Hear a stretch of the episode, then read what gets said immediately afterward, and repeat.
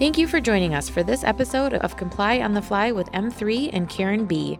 Comply on the Fly is your trusted weekly resource for reliable insight and quick answers on common employee benefits compliance questions.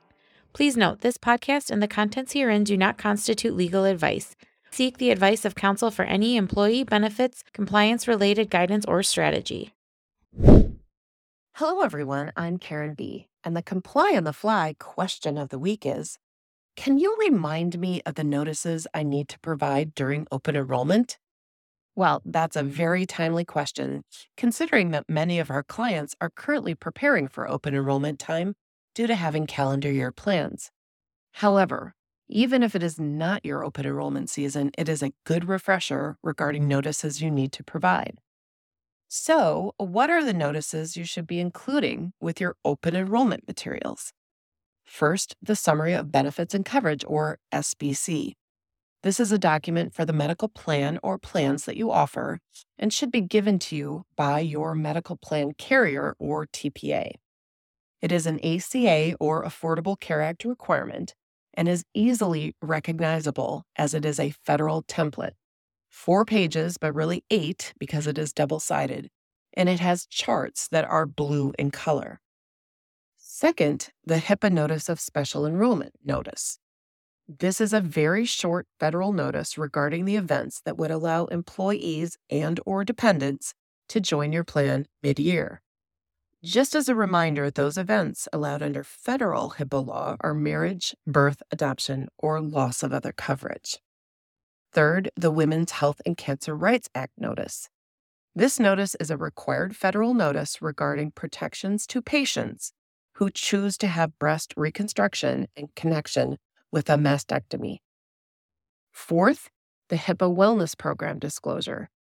This notice is required only if you have a standards based wellness program, which requires employees to achieve a certain standard to receive a reduction in their premiums.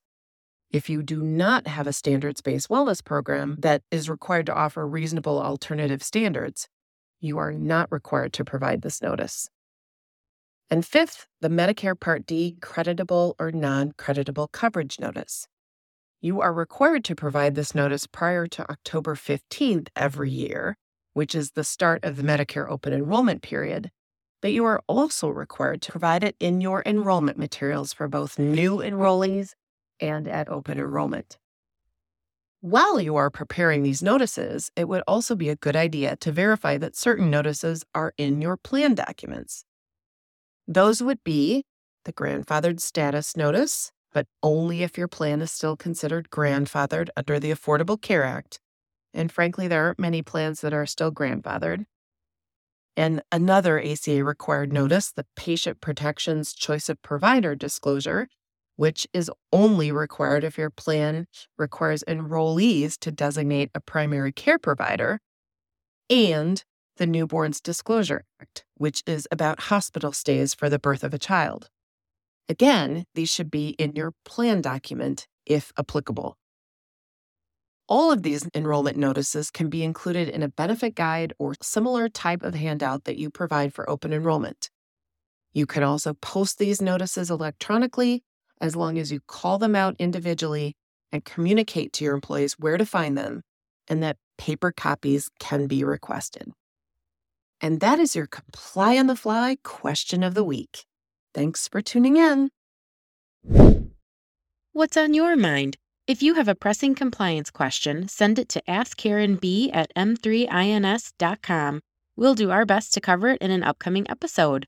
You can now follow and subscribe to Comply on the Fly on Spotify, iTunes, and Google Podcasts. Make sure to tune in next week and encourage others to join us.